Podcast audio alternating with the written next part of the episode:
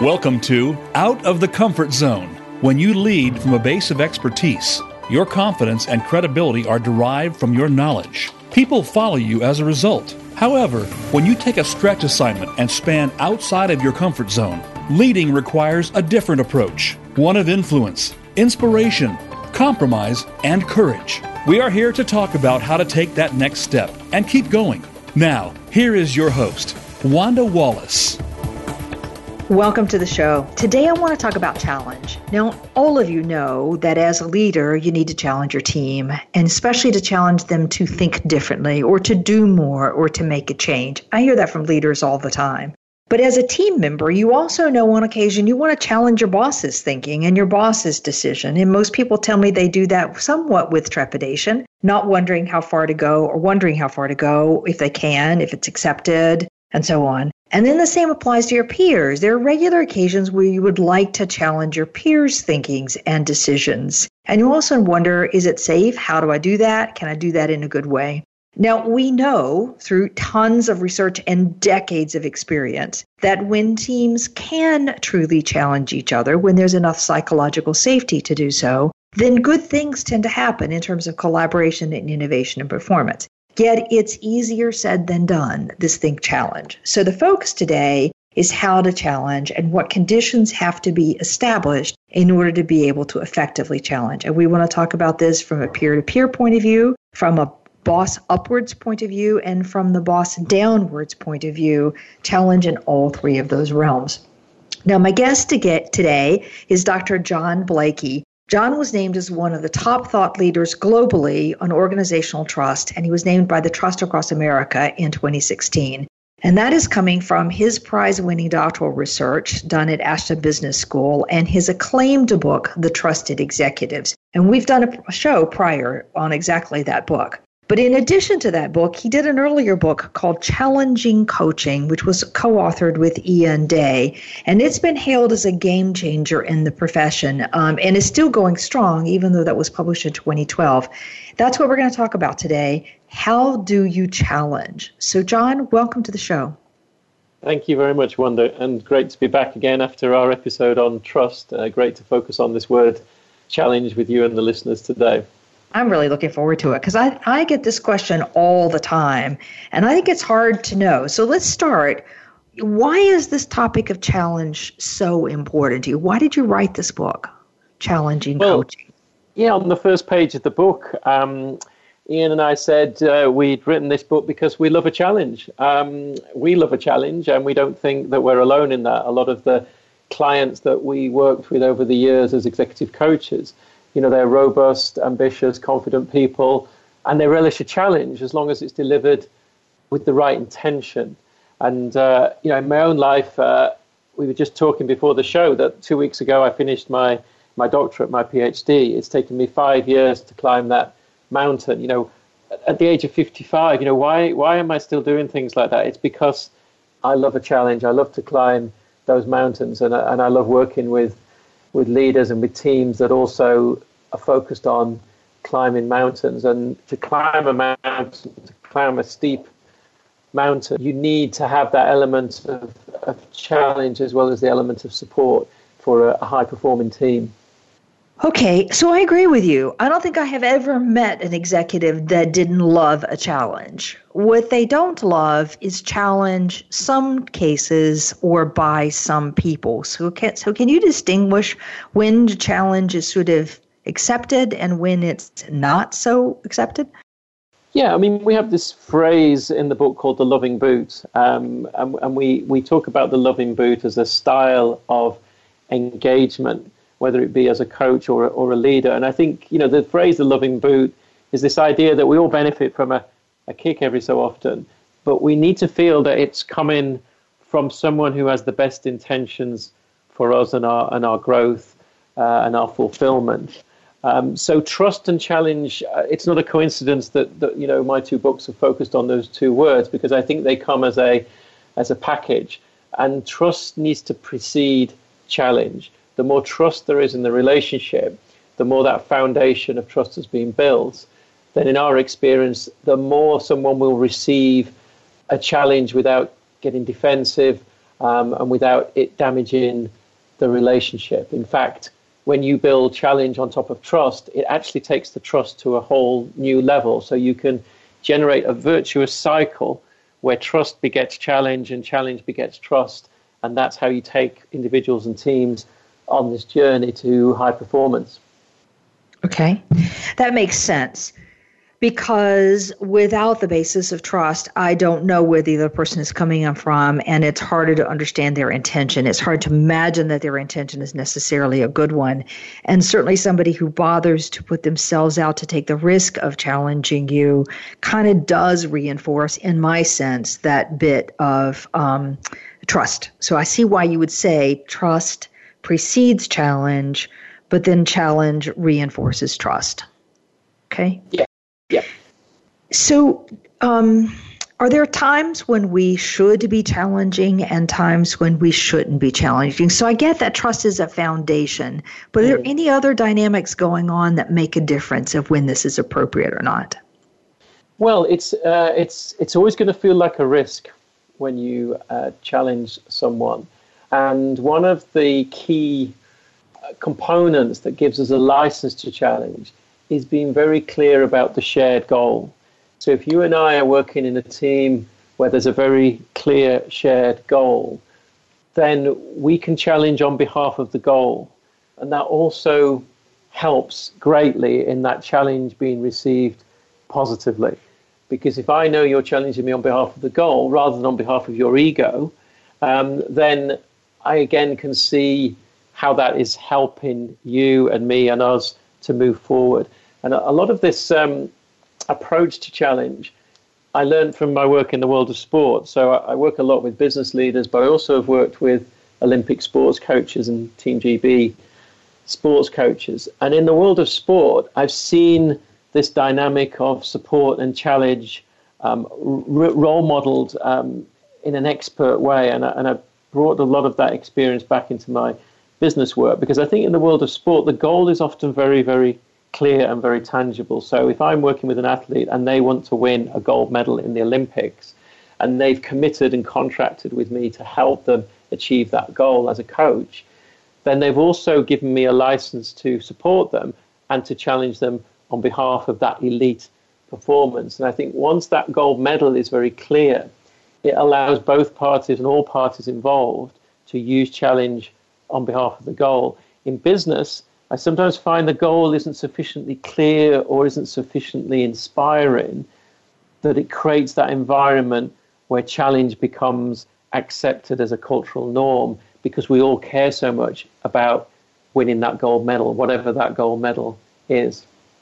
Ooh, that's an important. I'm sorry, I have two follow up questions on that one. So that's a really important notion is that when we are committed to the goal, if I get this sense right, that the ability to challenge in the service of the goal is much more readily accepted than any other way. I'm challenging because I don't like the idea, or I'm challenging because you might get ahead of me, or I'm challenging just because I'm a challenging personality. Yes. So it's in service of the goal that yes. makes it easier to hear that hard part of the message I didn't really want to hear. And you're right. In business, goals are A, they're not very inspiring often they're very ambiguous. They often are moving. So I hit one goal and then there's another one. It just seems like the post moved right on down the line. Um, and a host of other things. Stuff goes wrong that we can't even meet the goal. And we disagree. I have one goal and you have a completely opposite goal. Yeah. So that makes a lot of sense to me. I want to go backwards. It's an important point, but I want to go backwards. You know, I think a lot of people who don't do sports have this mythology about the sports coach as a as someone who yells and screams mm. and really pushes you hard what's your view of that as a coaching style does that work does that not work well i think i think there is a, a stereotype around that with a sports coach but having worked with olympic sports coaches and seen them firsthand what i've noticed with the best sports coaches is that they do understand this dynamic between support and challenge, and they do understand that optimum performance is achieved when there is an appropriate balance between support and challenge. But if you're aiming for that gold medal, then the license that is created around that goal is to take the support to whole new levels and to take the challenge to whole new levels. So I've been in the presence of, I can think particularly of a of a rowing coach that I worked with and, and an athlete, and I watched them on their journey towards winning an Olympic medal over a period of years. And in that time, I saw moments of support that brought tears to my eyes um, because it was so touching, so heartfelt. There was such a bond of trust. And I saw moments of challenge that made me wince and made me turn away. Um, and it's that juxtaposition that I've seen in the best sports coaches that, again, I'm very passionate about helping leaders um, generate similar intensity around the level of support and level of ch- challenge in their in their relationships. All right. So within that applies if we're going to really do challenge that I have to get much deeper on the support. I mean, you said earlier trust. But this notion of really deep support is, you know, kind of that puts it on a whole new understanding of what we mean by trust. So, can you describe what that really looks like, this level of support? Well, it's linked to it's linked to this definition of, of trust. So, in my in my work on trust, trust is defined as ability uh, times integrity times benevolence, and I think this word benevolence is key because benevolence is about human care, compassion, kindness. And in the great uh, leadership relationships I've seen and coaching relationships I've seen in sport, for example, this benevolence is very clearly there and it's felt as a very supportive component of the relationship. In business, at times, I think we mechanize business, I think we make it transactional. And I think in the process of doing that, we, we keep the ability and the integrity, but sometimes we sacrifice the benevolence. And I think if you want to generate relationships where there's that real heartfelt sense of support, then that benevolence is an absolutely vital characteristic of, of trust. And if you if you get that into the formula of trust alongside you know, ability and integrity, then you lay a challenge on top of that level of uh, supportive trust in relationship. To me, that's a, a, cocktail that is is very powerful in terms of um, driving performance. I like that, that sense of heartfelt support. John, I'm certain that the women that I work with in organizations are looking for that level of heartfelt support from the managers they're going to trust. And I'm equally certain when that level of trust is created, her career excels. Certain about that. And I'm also certain because part of it is I think challenge comes in those equations. I've always wanted to describe what is it for the women that it seems like their careers are just going really, really well and the ones that are not going so well. And I think this is it that notion of benevolence and the notion of challenge. All right. Now, having said that, can you give me an example of a leader who has created this level of benevolence and what did it look like? Well, I think I think on the on the public stage right now, um, I'm fascinated by uh, Jacinda Ardern, the Prime Minister of New Zealand, and I think in her reaction to the recent events and the Christchurch massacre in that, that country, and indeed throughout her premiership, I think we're seeing somebody there role modeling some some fascinating um, characteristics which align with a lot of what we've been talking about here. That there is there is someone there who's on the one hand very very human. Um, we pick up an immediate sort of benevolence uh, that she seems to care at a personal level um, in her interactions with the people around her. But she's also not uh, timid in issuing a challenge and in speaking her truth and in using that as a transformational uh, tool within her within her leadership. So I'm fascinated by that as an example in political life at the moment, which obviously for, gives us a lot of uh, signals about leadership. And, uh, you know, we, we see different political leaders with different leadership styles. But I think that's a very interesting style that's being practiced there. And I, I actually personally think that that is the future uh, leadership that we are, many of us, looking for and waiting for as we sort of transition into a, a world where the old style of leadership where challenge was often about, you know, bullying, dominant, power driven, ego driven behaviors, that type of leadership seems to be rapidly losing its license. Um, but if but if it's going to lose its license, we need to find something new that is equally effective in terms of delivering results, but also respects the values and our expectations of, of benevolent behavior, which I think is now much more explicit uh, and important to, to many people in, in our societies. I agree. It strikes me, you know, of all the stuff that we've said and written now, talked about the millennial generation, that you've captured the heart of what it is I think the millennials are seeking at the moment. So, you know, the notion is that they want constant feedback. And the mantra in the world is they want positive feedback. Well, when you actually talk to millennials, that isn't necessarily the case. That they know they have a lot to learn and they're eager to learn, and what they want is constructive feedback.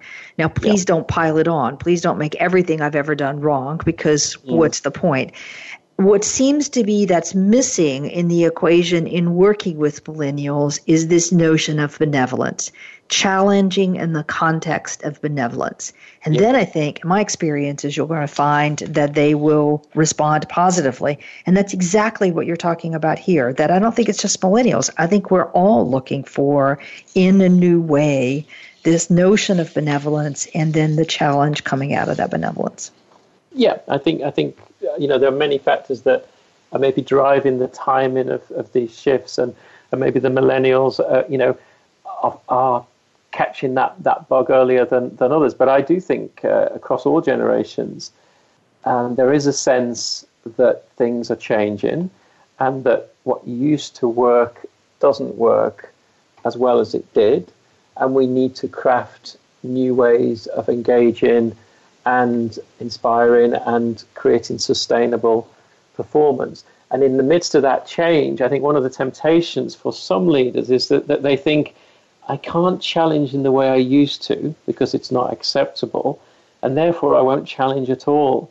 And I think that's clearly not a sustainable leadership yeah, stance. Yeah. I mean, you, you know, we, we have to be able to challenge, but we need to contract around the nature, intention, and specifics of that challenge in a way that's very different to the way that we did it, you know, or the way I right. experienced right. it happening, you know, 10 or 15 years ago.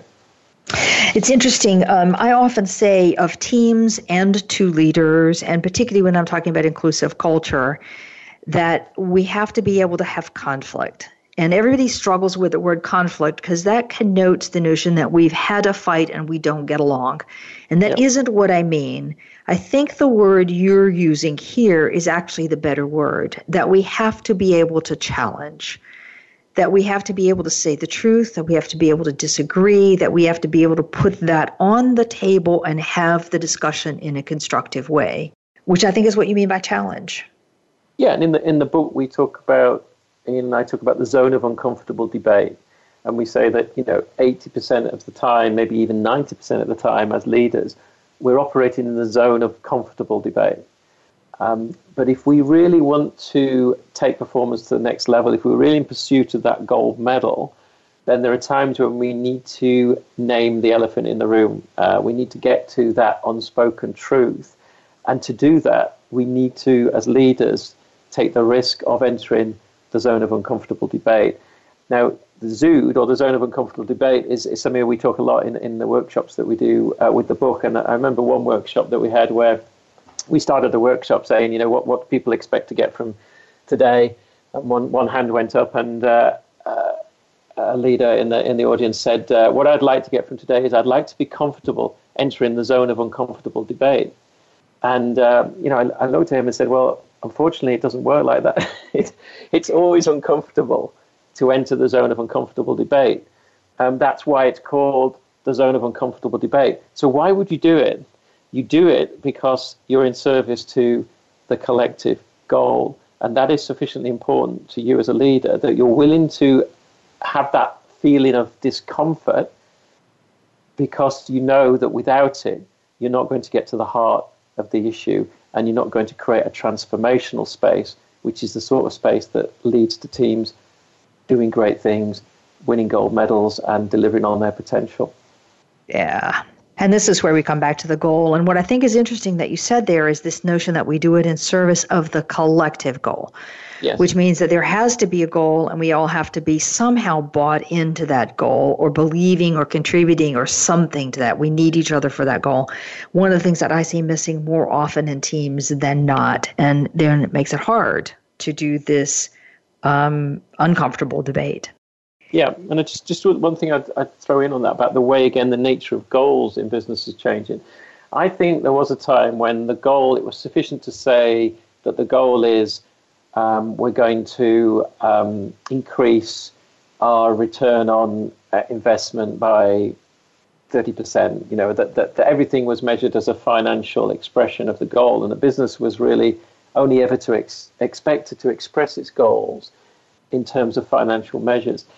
I think in this age that we're in now, the sorts of goals that really inspire people and really uh, give people that motivation to challenge and to think that it's worth it are goals that are bigger than just making money, bigger than making money for you or for me or for us. It, it's obviously that's part of what business always needs to be about. But I think more and more businesses now realize that their goals need to contribute on a broader scale, that there are issues in the world that business can influence. And our stakeholders want to see us engage with those and integrate those goals so that we have that, again, passion, that motivation that does give people, make it worth it for people to have these challenging conversations. And that's why, then, in that statement, John, this notion of purpose has become such a powerful word because a purpose is our, at least at the moment, way of describing that bigger goal that bigger mission, that thing beyond our immediate financial return. And I think that's I think those go hand in hand. That has is clearly becoming more motivational. It's clear you can see it in a group's eyes how powerful that sense of purpose is about. And yeah. I think that's what you're talking about.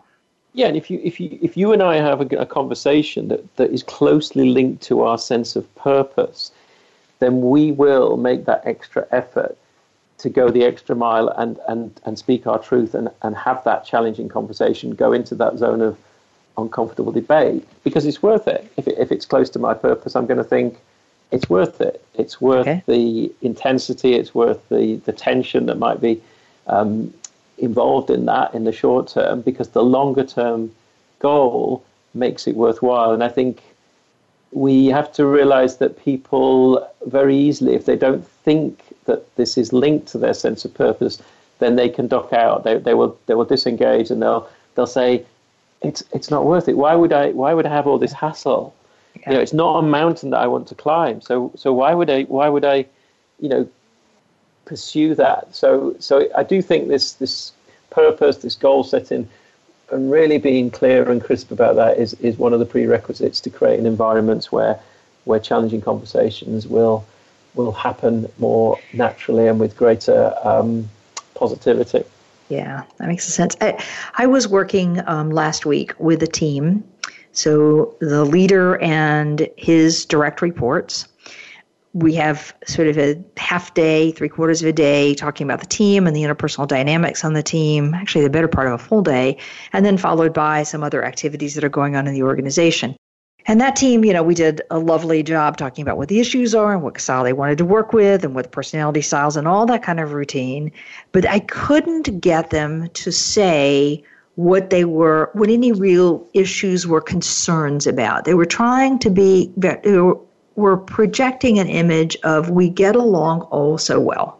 Mm. Right now, on the one hand, you might say, yes, we get along so well. On the other hand, you might say, you're kidding yourself. You can't get along all the time if you're trying to do anything.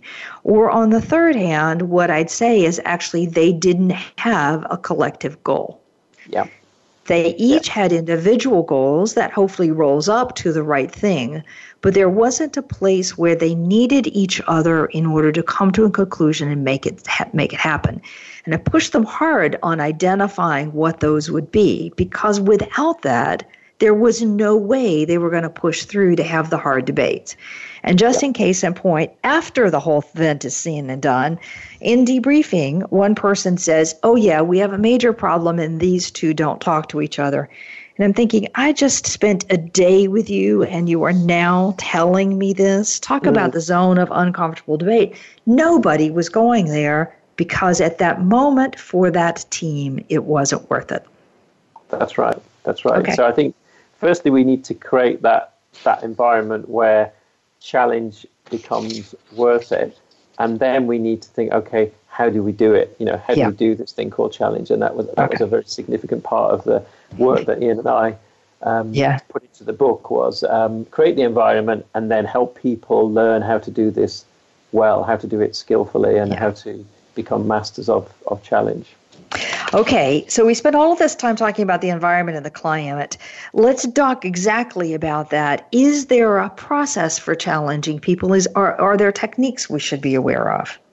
Well, in in our book, we created an acronym. You know, every every book, every consultant has an acronym. So we, we were no exception there. We created an acronym in challenging coaching called FACTS, and FACTS was our mnemonic for for creating a memorable word that captured the five cornerstones of a challenging leadership style. So in FACTS, um, the F is feedback, the A is accountability, the C is courageous goals, which we've already spent some time talking about as, as one of the uh, prerequisites. T is tension. How do we modulate tension in a conversation? How do we keep the tension constructive? And the S is systems thinking, which links to what we said earlier about the collective, that we challenge at times on behalf of the goal. We also at times challenge on behalf of the collective system. So if I'm in a family or if I'm in a team, um, I, I can challenge as the leader on behalf of the collective, on behalf of the team, rather than simply that this is a challenge purely about me and you. Actually, no, it's a challenge about us because we have come together to achieve something special. And that's a system of people. And we need to be guardians of that system. And sometimes that involves challenge as well as support. Right. So these five words uh, feedback, accountability, courageous goals, tension, and systems thinking are the five buckets that I look to in my, my own coaching. If I get stuck and I want to up the challenge, I'll think about those five words and I'll think which of those five words can help me now in terms of taking the challenge to the next level in this relationship. Okay, so we've talked a lot about the courageous goals and we've talked a lot about the systems thinking. Tell me what you mean by feedback and accountability. So feedback, feedback is the breakfast of, of champions, and if you look at the research on feedback, um, it's interesting that people who are new to a role, so if you've got a new member of, of the team, uh, they will respond better to positive affirmative feedback. So people who are on a learning curve, they're encouraged and their confidence is built by positive affirmative feedback. However, people who have climbed a learning curve and are already proficient at the job that they do, those people will typically benefit more from challenging feedback because actually they're already confident. They know what they're doing, and your your feedback, your challenging feedback, is not doesn't have the same risk of undermining their their confidence because they've got that secured.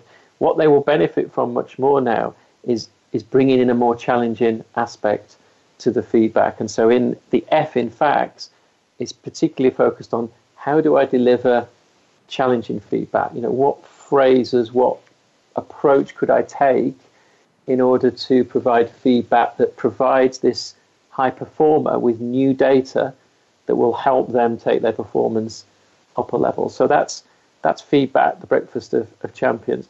Accountability. So accountability is protection from our infinite capacity for self-deception. That's my that's my favourite quote quote on on accountability. That and and the more senior we are, senior we are, often the more self-deception we indulge in, and therefore we do need people around us to keep us honest. You know, one one client of mine said, you know, every town needs a sheriff, and every leader leads a sheriff, you know, that we need to create that accountability that allows people to challenge us around, you know, have you done it? Um, are you living up to the values that you espouse? Um, you know, in our in our corporate language, uh, are you living up to the expectations in the relationships that we have in this team? And can we have conversations about where we make mistakes and how we might improve upon that, again, without it descending into a destructive defensive cycle? So, accountability can operate at the level of um, actions, it can operate at the level of relationships, and it can operate at the level of the system, i.e., the goals, the values, the mission of the, of the wider organization. Great. That, you know, having just said this, the bre- feedback is the breakfast of champions. It's now very clear to me why it is millennials are responding so positively to more positive feedback, a little bit of constructive, but not too much. They're on a learning curve. And what you need is a thing that builds your confidence, not one that destroys your confidence. And yet, when I am more proficient, I know what I'm doing, I'm going to be less defensive because I know I am competent. My yeah. confidence is there already, and it's in that context that I can actually take the challenging feedback that's going to give me the nudge to move yet a way ahead. Okay. Yeah. All right, John, we're going to take a break here, but before we go, tell us a tiny bit about tension. How is it that we modulate the tension? Yeah, tension um, there's a piece of research that was carried out in the early 20th century by um, two psychologists called Yerkes and Dodson, and they created something called the Yerkes Dodson curve. And the Yerkes Dodson curve demonstrates scientifically that we all do our best work at an optimum level of tension. But what's interesting about that curve, that bell shaped curve that we all have, is that your Yerkes Dodson curve will be different to my Yerkes Dodson curve. So one of the challenges for the leader is to calibrate the Yerkes Dodson curve, the tension curve for different members of their team. Because if you can do that, and if you can break the assumption that everybody's tension curve must be the same as yours, then you will realize that different levels of challenge and support will work in a different mix for different people. Um, what's very stressful for one person, for another person who's got a much thicker skin, if we can use that language, they'll they'll only be just waking up when somebody else is overwhelmed. Mm-hmm. And so part of our job as a leader is not to have this vanilla approach that everybody does their best work at the same point in this cycle of tension.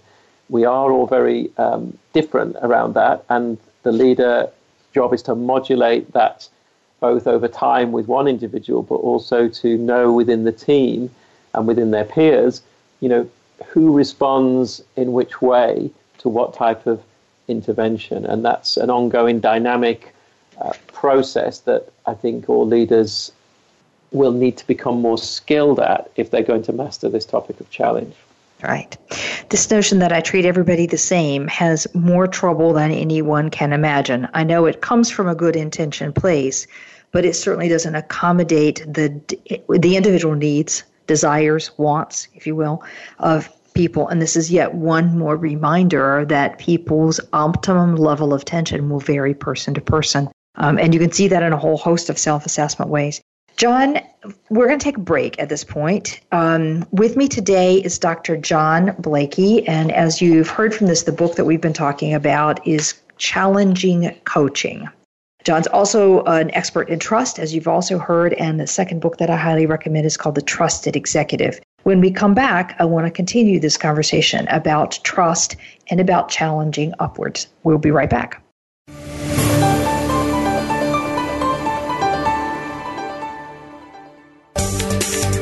From the boardroom to you, Voice America Business Network.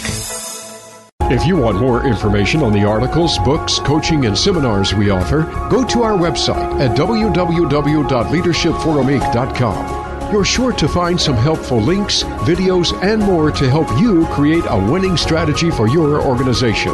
Leadership Forum Inc., helping organizations get it and keep it. If you are interested in the business of rental equipment, be sure to check out Rental Equip Talk Radio with host Donald Charbonnet. We talk to some of the top names in the rental industry, as well as cover topics that include safety, training, fleet management, legal issues, and more. We'll also cover the history and future of the rental equipment industry. Rental Equip Talk Radio can be heard live every Wednesday at 1 p.m. Eastern Time, 10 a.m. Pacific Time on the Voice America Business Channel. Tune in to the Soul of Enterprise Business in the Knowledge Economy with co hosts Ron Baker and Ed Kless. Ron and Ed will show you how to recognize that wealth is created by intellectual capital. It's all in the possibilities that we can create and that are created for us. These possibilities are destined to be discovered by human imagination and through the service of others, creating a brighter future for all of us. The Soul of Enterprise is heard live every Friday at 1 p.m. Pacific Time, 4 p.m. Eastern on the Voice America Business Channel and simulcast at the same time on the Voice America Variety Channel. Have you had a chance to check out Voice America's online magazine and blog? If you love our hosts and shows, check out articles that give an even deeper perspective, plus topics about health and fitness, movie reviews, philosophy, business tips and tactics, spirituality, positive thought, current events, and even more about your favorite hosts. It's just a click away at blog.voiceamerica.com. That's blog.voiceamerica.com. The Voice America Press Blog. All access, all the time. From the boardroom to you, Voice America Business Network.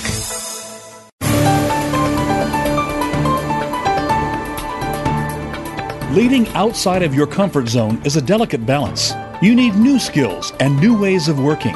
To reach the program today, send an email to wanda.wallace at leadershipforuminc.com. That's wanda.wallace at leadershipforuminc.com. Now, back to Out of the Comfort Zone. Welcome back. With me today is Dr. John Blakey. John is the author of two books, one called Challenging Coaching, which we've been talking about today, and the other one is The Trusted Executive. I should also say that John is one of the top thought leaders globally on organizational trust and has won awards accordingly. And we've just been talking about some fascinating concepts in how it is that you create an environment where people will challenge each other. It starts with the service of a common goal, something we care enough about that we're willing to enter the zone of uncomfortable um, challenge. I think is how you called zone it. Of uncom- zone of uncomfortable debate. Debate. Thank you. There's yeah. the uncomfortable. I missed the last word, and that begins with a level of trust and it also begins with this common goal and purpose, even something beyond just the numbers, and then a sense of benevolence that you actually genuinely care. And then we've talked about a lot of details around how you go about that challenge. FACTS is the acronym. Okay, and I, we've done this, John, largely in the context of a boss challenging a team member, and we've talked about in terms of the team challenging each other. But what about the $64,000 question? Challenging up, challenging my boss, or heaven forbid, my boss's boss. Is there any advice on that? Yes. Uh, first bit of advice is that it can be done. Um, and the second bit of advice is it needs to be handled very carefully. Everything we've said in the first half of the show about trust building, we have to be aware that with the boss and the boss's boss, that's an even more delicate dance that we need to build that level of trust with the boss or the boss's boss. And typically, because of the power dynamic that exists, that's going to take longer to achieve than it would with peers and with members of the team. So, what I would um, caution with challenging uh, upwards is is that there's a need for patience and trust building. Um, you know, one of the keys to trust building with, with the boss is to put yourself in their shoes, acquaint yourself with their world, and understand what it is that causes them grief and trouble and stress, and realize that they are human beings and that they will experience these things. And if you can start to build a picture of their world and therefore relate to that and empathize with that, that's a very powerful trust building tool alongside, you know, delivering results, which is also an extremely powerful way to sort of build that trust. And but I think once that is in the bank, um, it might take a bit longer to get that in the bank than with other relationships. But once it's there, then there is that moment of risk taking. You know, we talked earlier about the zone of uncomfortable debate. It always feels uncomfortable, and obviously, the first time you challenge your boss, it is going to feel uncomfortable. That's perfectly normal, perfectly natural. But if you don't ever go there, if you don't ever take that risk, then that relationship is unlikely to achieve its its full potential. And more often than not, in the experience that I've had of challenging my bosses of, of the past, and indeed when I've been the boss and I've been challenged, um, whilst in the moment it might have appeared as a surprise, it's often helped me build a new level of respect for the individual, um, partly when the boss receives the challenge well, and partly when uh, the more junior person delivers the challenge well. And I think all the things that we've, that we've talked about in terms of feedback, accountability, systems thinking, practicing those skills with peers and with team members, um, all of those skills can work uh, with with managing upwards. Um, but I would probably say that you know we're, we're obviously having to be extra careful and just extra patient to make sure that that trust is there before we take that that, that leap and, and take that risk. Yeah. Um, I often talk about this notion with bosses of paying it forward. Um, so, stealing a line from the movie, but applying it directly into the, the environment. So, your notion of building that trust because I actually really understand my boss's world. I understand their stresses. I understand the pressures. I understand the political dynamics often is really a relevant issue. You know, who's where are the tensions for your boss? Mm. And then you'll hear people um, giving advice about managing a career, and once and they'll often say things like, "When you see something that's on your boss's plate and you see your boss can't get to it, just take it on and do it." And you're not asking for permission or anything like that. It's just getting it done and helping move the needle for your boss. And that's what I mean by paying it forward. That just sort of, I see that this is a problem. I understand a bit about your world. I can take this piece off your plate. You don't have to worry about it. And I think that's part of what you what builds the trust because it's my way of demonstrating I see what's going on in your world and I'm delivering at the same time. Yes. Yes. Do you think that yeah. yeah, I think that's that's part of the definitely part of that that trust building cycle. The other the other step I think that often happens is that when the boss asks you a question, often the boss is looking to see if they get an honest answer. And I think one of the times to really um, take that leap of challenge is if you're asked an open question to to not hold back from sharing your truth in, in that in that moment because uh, that's I think the moment when a lot of bosses are, are they are sort of testing to see if um, you're willing to share your perception of the truth. And they may still they may still challenge that or, or, or have a different view. But I think the respect that it generates, if you have that courage to share your truth, that I think is um, very valuable to any to any boss. Because if you think a lot of bosses are surrounded by people who who are not telling them yeah. the full truth and who are trying to second guess what they think they want to uh, to hear rather than what what they really think. So, you know, again, in my experience, that's a very valuable person in the team.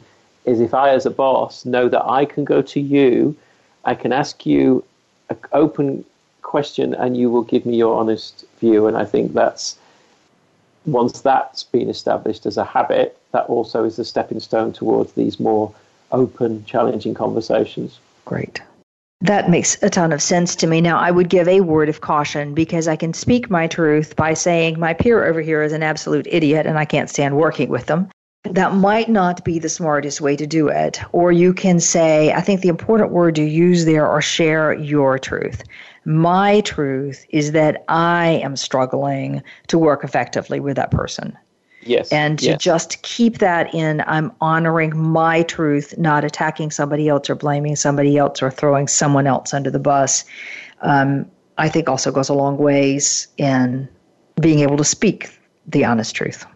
Yeah, which means the first person ownership rather than the second person projection. So, as you say, you could talk about them and what they do or what they don't do, or you can talk about you and where you are and how it makes you feel when certain yeah. things happen or what your perception is and keeping it in the first person very rooted in the first person i think is that quote about you know the ability to make a point without making an enemy that you know is yeah. tact um, that you know you, can you make a point without making an enemy or without you know attacking someone else and i think that's that's that skill that um, if you've got someone like that in the team who can do that, then as a boss, I think you really you really cherish that. Yeah, yeah, because then you really do care about it. Okay, so we it's clear here through all of this discussion how powerful trust is to create a climate where challenge is possible within the team, from a boss to a subordinate or upwards to a boss. So just what are the habits that result in trust? You have a number of these. Yes, I mentioned earlier the three pillars of trust. So these pillars, ability, integrity, benevolence, and these have been established in the literature on trust for, for many years. But the focus of, of my research was to get underneath the pillars into the behavioral habits. And what came out of that research at Aston Business School in the UK are nine habits of trust. So three habits under each of these three pillars. So, under the habit of ability, for example, we have three habits, which is deliver, um, coach, be consistent. Under the habit of integrity, we have be honest, be open, be humble. And under the pillar of benevolence, we have the habits of evangelize, be brave, be kind. I think we talked about that benevolence uh, aspect earlier. And the key thing with this trust formula is that it's not ability add integrity add benevolence, it's ability times integrity times benevolence. And the maths of that means that if you score zero on any one pillar, your trustworthiness is shot. But if you're in the upper quartile of each of those three pillars, then big numbers multiplied by big numbers. And that's a way to differentiate the trust of a leader or a team or indeed a brand over a period of time. Okay. So under so ability times integrity times benevolence. So ability is I deliver, I'm coaching, and I'm being consistent. Yep. And integrity means I'm honest, I'm open, and I'm humble. I presume that means by accepting feedback, admitting I made mistakes. And yes. benevolence is evangelize, being brave, and being kind. All right, I get all of those, but the word evangelize. Yes, yes, that's always the one that uh, that catches people's people's eyes. Now, what does it mean? I mean, obviously, that's a word that's often used in religious contexts. But if you look at the root of the of the word, evangelize means spread the good news, and when we use it in the context of trust, we're saying that leaders who inspire trust in others they have a vision, they're passionate about that vision, uh, they understand what the promised land looks like, and they're very articulate in sharing that vision and motivating others through that vision. It's obvious that they love what they do.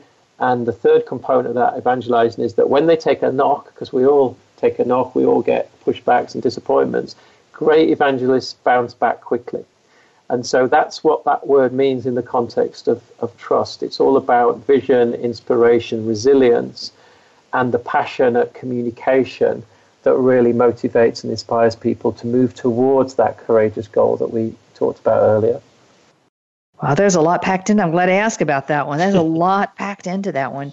When you list these and you say these are the habits of trust, if I were to pick up any research around what makes for great leaders, or if I ask a group of people to list leader the behavior of leaders that they admire, I think you get absolutely every single one of these. Um, so, is it true that these habits are what make for great leadership and trust? Are they the same well, thing? Yeah, what we what we know, what has been proven uh, scientifically, is that is that trust generates multiple positive outcomes for, for staff, for, for clients, for you know for performance, and we know that these ha- are the habits that that inspire trust. So there is an audit trail that says that if you can role model as a leader these habits, then there is an audit trail that leads to trust, and then that trust leads to results, relationships, reputation. So that sustainable suite of benefits. And the, the other part of the research on, on trust that I was focused on was looking at how important is it for the leader to role model this. If we want to create a high trust culture, how big a factor is the individual behavior of the CEO or the senior leadership team? And what the research shows is that the more senior you are, the more there is a ripple effect of your role modeling and your leading by example. So if I'm your if I'm in your team and you're the boss and I notice you being kind, then I, because we're all incessant imitators, I, I will tend to follow that. I will tend to copy that behavior. And that can spread through a culture in a very organic, subtle way over time to create a broader culture of kindness in, a, in an organization or a broader culture of coaching or a broader cult, culture of, of being humble. All of these habits can be role modeled, and the power that the leader has um, to affect others is, is significant. So, on the one hand, that's a big responsibility because if you don't model these habits, you're clearly uh, influencing people in a, a different way. Yeah. But if you do model these habits, then you know you can see yourself as effecting change in the system. And for me, that's a, a really exciting vision for an individual leader because so many times we're frustrated by we can't change things in the way that we'd like to change things, and we have all these sophisticated programs that we like to introduce. Whereas actually here, here's a program called Your Behavior, and it starts with you, it finishes with you. It's about how you behave from nine till five, what people see in your habits, and if you can uh, work on these habits, you will also be working on influencing the system. And I just think that's a really um, powerful vision of change.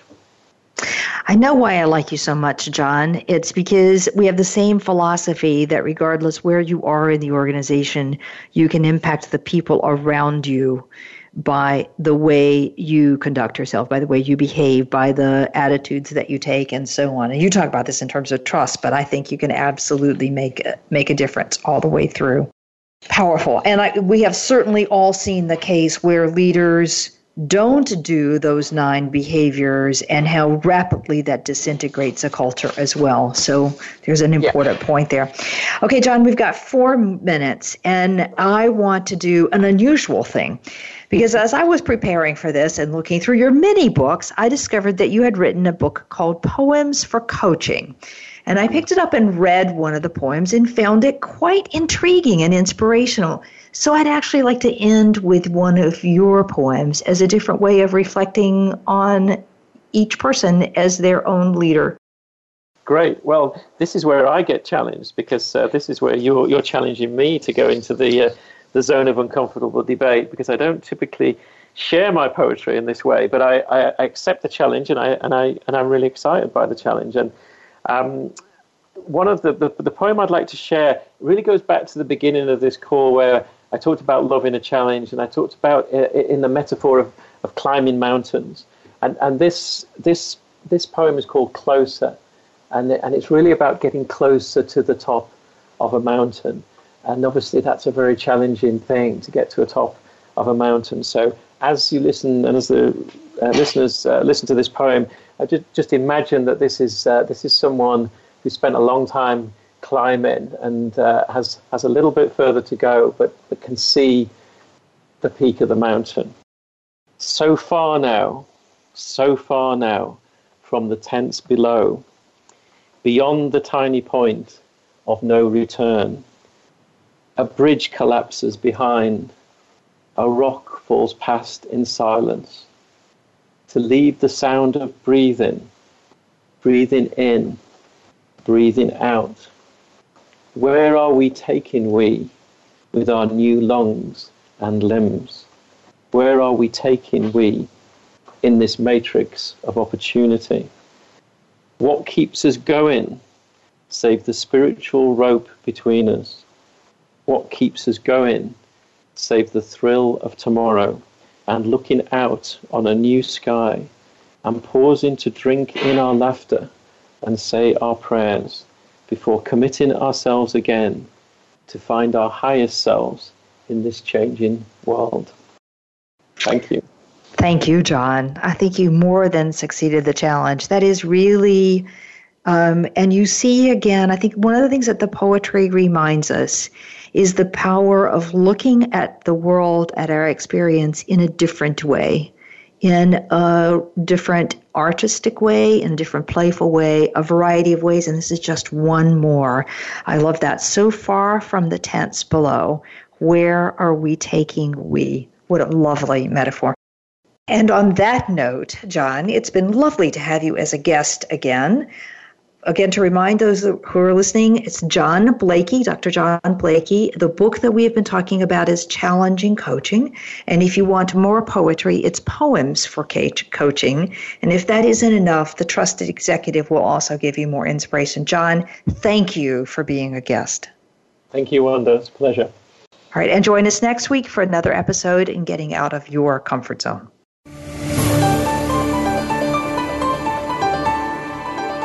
Thank you for joining us today. Tune in for another edition next week with Dr. Wanda Wallace on the Voice America Business Channel. Reach outside your comfort zone this week.